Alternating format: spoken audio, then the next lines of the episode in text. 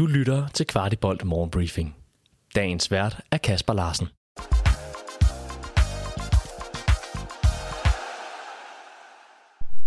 Det er torsdag den 27. april, og denne morgenbriefing indeholder ikke noget for gårsdagens pokalsemifinale. I stedet har vi lavet en kombineret nedtak for kampen og samtidig optag til det store derby i parken i weekenden. Udsendelsen indeholder tidskoder, så det er bare at smutte ind i din podcast-app og lytte med, hvis du gerne vil have vores betragtninger fra både semifinalen og det kommende derby. Det vi kan berette er, at den anden semifinale mellem Silkeborg og AB endte 1-1 i det første opgør. Også her er der returkamp i næste uge, og vinderen er altså den ene part af pokalfinalen i parken Kristi Himmelfarts dag. Den kommende weekend er en vild en af slagsen, hvis man godt kan lide FC København Brøndby kampe. For ikke nok med, at der er kamp i Superligaen mellem de to hold, så mødes de også på U19, U17 og U15 niveau. Vi følger naturligvis alle kampene til dørs på vores sociale kanaler og her i morgenbriefing på tirsdag. Kampen i parken på søndag dømmes i øvrigt af Sandy Putros, og det er ifølge danskfodbold.com hans kun andet derby, men det første gik helt fint, da det resulterede i en FCK-sejr på 2-0 på to mål af Pep Biel. FC København har været rigt repræsenteret på rundens hold i dette forår. I denne runde blev det kun til én position efter vores 0-0-kamp i Aarhus. Ikke overraskende var det Camille Grabara, der indtog den bagerste position, og det er der vel ikke så meget indvendt imod. Specielt husker vi naturligvis på hans unikke redning på Patrick Mortensens forsøg i anden halvleg. Tillykke, Camille. Kan I huske kampen i pokalturneringen i Vejle?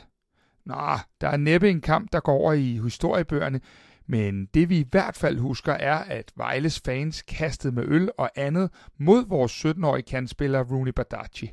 Vejle skriver nu på deres hjemmeside, at hele 29 fans har fået en bøde på 5.000 kroner og samtidig karantæne for stadion. Vejle fik i øvrigt selv en bøde på 250.000 kroner.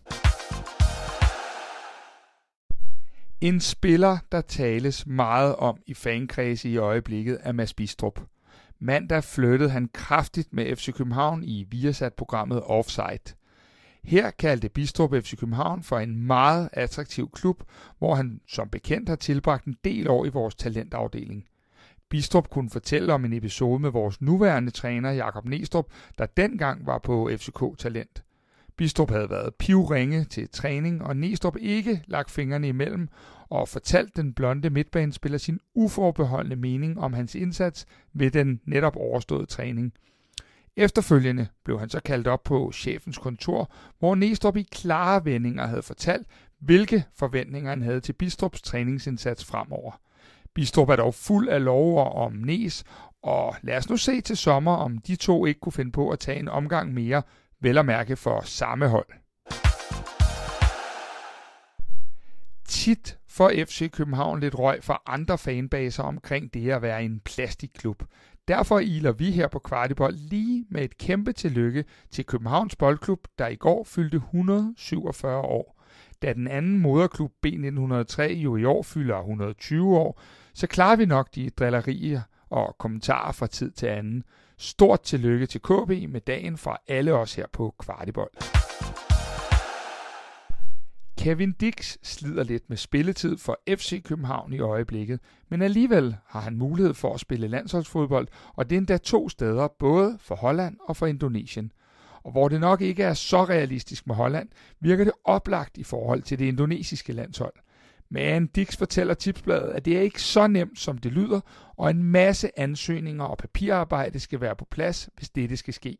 Han har endnu ikke modtaget en henvendelse, men vil kraftigt overveje det, hvis denne skulle komme. Du har lyttet til Kvartibolt Morgenbriefing. Vi er tilbage i morgen med byens bedste overblik over FC-nyheder.